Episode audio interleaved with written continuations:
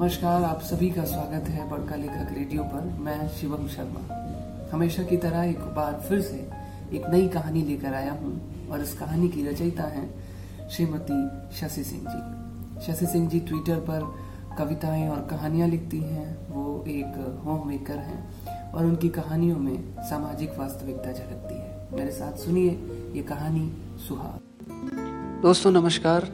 बड़का लेखक रेडियो पर मैं आज लेकर आया हूँ किससे कहानी विद शिवम?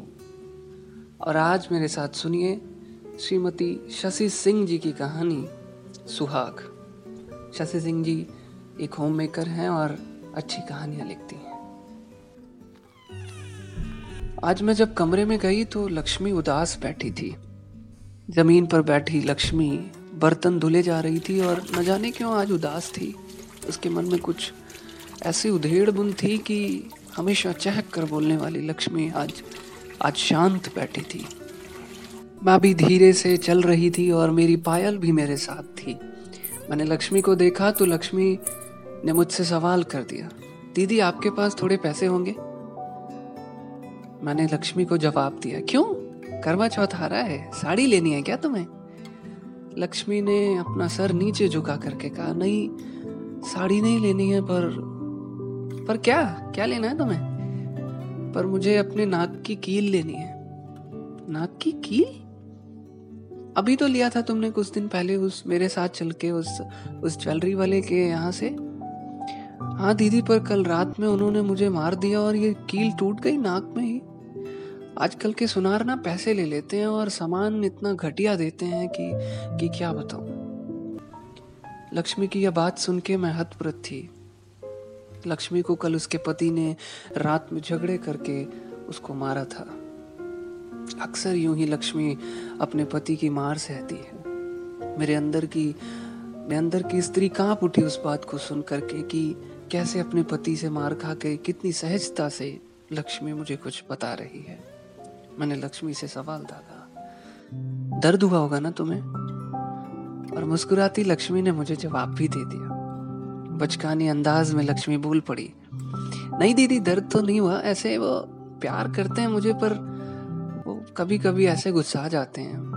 और चोट नहीं लगी मुझे, बहुत धीरे से ही मारा था उन्होंने। हाँ अब तो मेरी आदत हो गई है, क्योंकि हमारे बस्ती में मैं सबको ऐसे ही मार खाते देखती हूँ। लक्ष्मी की ये निरीह बातें सुनकर मैं अंदर से टूट जा रही थी। मुझे लग रहा था कि कैसे अपने पति की मार को खा के सहजता से खड़ी लक्ष्मी मुस्कुरा रही है। मैं कुछ सोच ही रही थी कि वो बोल पड़ी। दीदी, आपने नाक में लौंग नहीं पहनी ना? अच्छा आप लोग बड़े लोग हो, आप ये नहीं मानते। पर मैं तो पहनती हूँ। मेरी माँ बोलती है, ये ये सुहाग की निशानी है।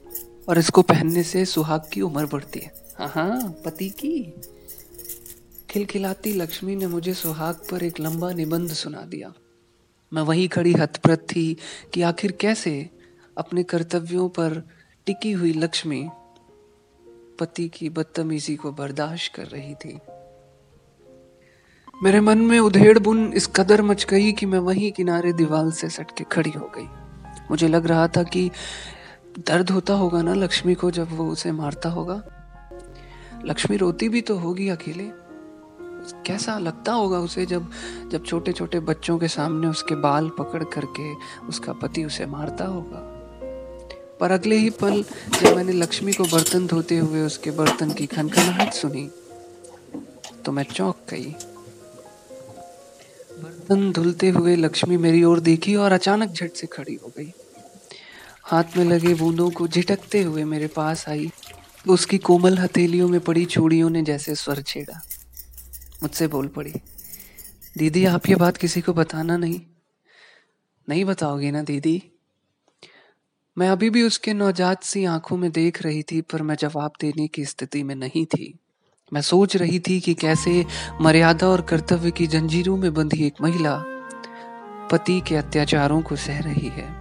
मुझे समझ नहीं आ रहा था कि ये उसकी नादानी है या फिर जीवन की प्रत्येक परिस्थिति में खुश रहने की उसकी समझ।